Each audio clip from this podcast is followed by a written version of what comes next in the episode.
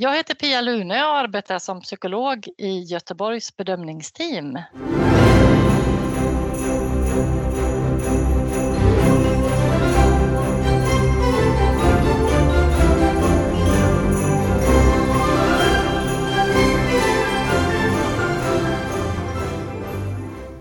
I gårdagens lucka träffade vi Borås bedömningsteam. Idag pratar vi med Göteborgs bedömningsteam som har samma uppdrag att arbeta med funktions- och aktivitetsbedömningar av patienter. I den här luckan kommer vi fokusera på deras senaste uppdrag som handlar om att bedöma patienters intellektuella funktion. Inom ramen för uppdraget träffar de vuxna patienter som kanske har gått hela sina liv utan att få diagnos och tillgång till rätt stöd och hjälp. Vi arbetar ju med att bedöma patienters intellektuella funktion. Kan du berätta lite om det uppdraget? Ja, det här är ju ett alldeles färskt uppdrag för oss. Det kom regionala medicinska riktlinjer nu i somras som tilldelade oss det uppdraget. Och då handlar det ju om personer där man misstänker en intellektuell funktionsnedsättning men som ännu inte är utredd. Är det här helt frikopplat för det uppdraget ni har där ni utreder personer som till exempel har varit långtidssjukskrivna eller inte kommit i arbete? Eller hör det här ihop? Eh, både ja och nej kan man väl säga. Det är ju inte eh, sammankopplat med det, men det är ju väldigt vanligt att den här gruppen av individer har svårt att komma in på arbetsmarknaden. Kanske har haft svårt att klara utbildning och så. Och att man har inte någon annan förklaring till varför de här svårigheterna finns. Och hur går en sån här bedömning till? Ja, då får vi ju en remiss skickad till oss. Bedömer man att det här patienten tillhör målgruppen så bokas patienten till besök hos oss. Där det första besöket oftast då är med psykolog. Där man går igenom anamnes.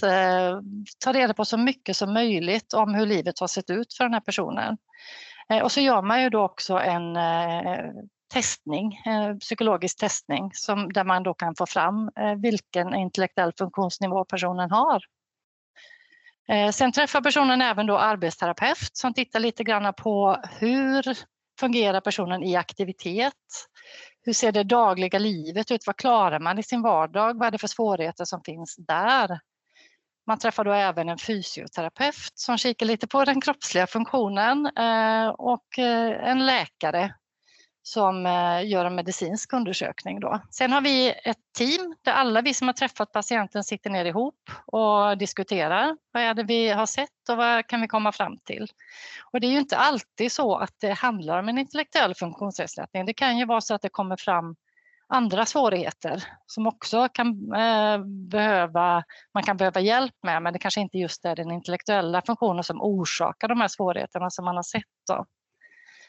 Hur upplever patienterna den här bedömningen eller utredningen? Det är ju olika. En del är ju ganska klara över att de har svårigheter och är själva måna om att ta reda på varför. Eh, medan andra kanske är lite mer försiktiga eller undrande. Så därför är det så otroligt viktigt att man faktiskt pratar om det vid varje besök och att patienterna har möjlighet att ställa frågor och så. Och vad kan resultatet bli efter att utredningen är genomförd?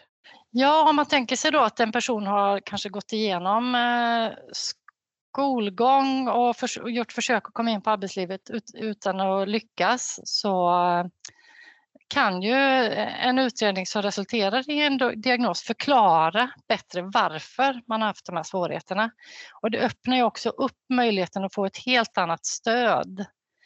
Eh, både gällande habiliteringskontakt eller kontakt med kommunens L S S, alltså funktionshinderenhet. Eh, så att man kan få mycket mer stöd och kanske också andra typer av aktiviteter som är bättre anpassade för den funktionsnivå man har.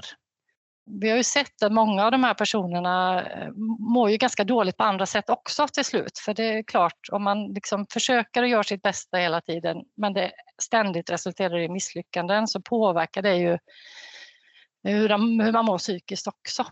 Så att det öppnar upp möjligheter tycker jag som, som för många blir, gör att de får en bättre livskvalitet. Och för de som genomgår den här utredningen men man kommer fram till att det här rör sig om någonting annat, eh, vad kan det handla om? Ja, det kan ju vara till exempel många av dem eh, som kommer, det är ju personer som kanske inte är födda i Sverige.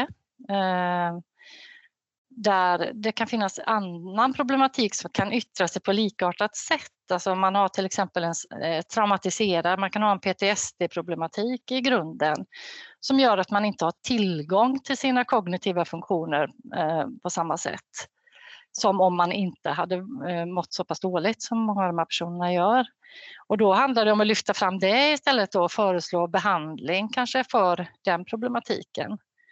Eh, och det kan ju också vara så att man även där har öppn- att öppnar upp möjligheten för att få ett annat stöd, till exempel hos Arbetsförmedlingen, att man eh, kan få mer handfast stöd i att hitta en, ett lämpligt arbete eh, på sikt. Då. På vilket sätt kan ni vara en resurs för övriga vården? Ja, just vad det gäller de här intellektuella funktionshinderutredningarna så är, har det ju varit lite av en lucka i systemet. Alltså att det har varit svårt. Man har räknat med att alla som har en intellektuell funktionsnedsättning har utretts i barndom.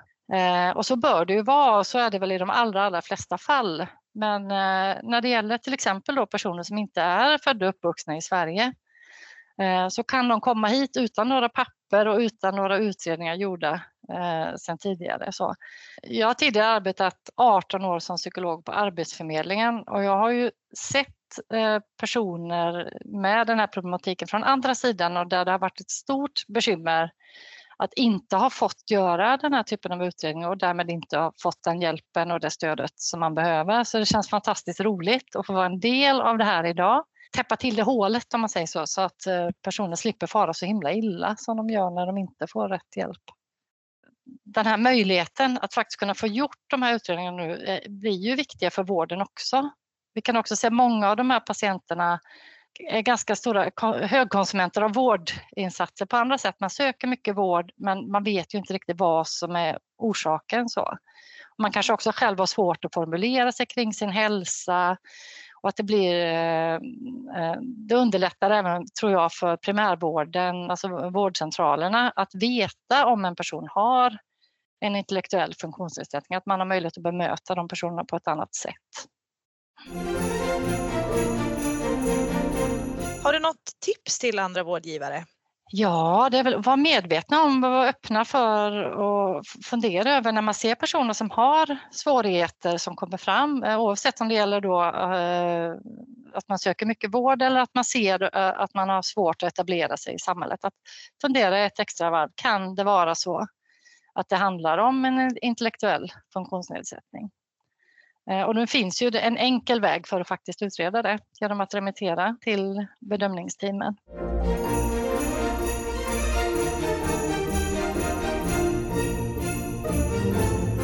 Mm.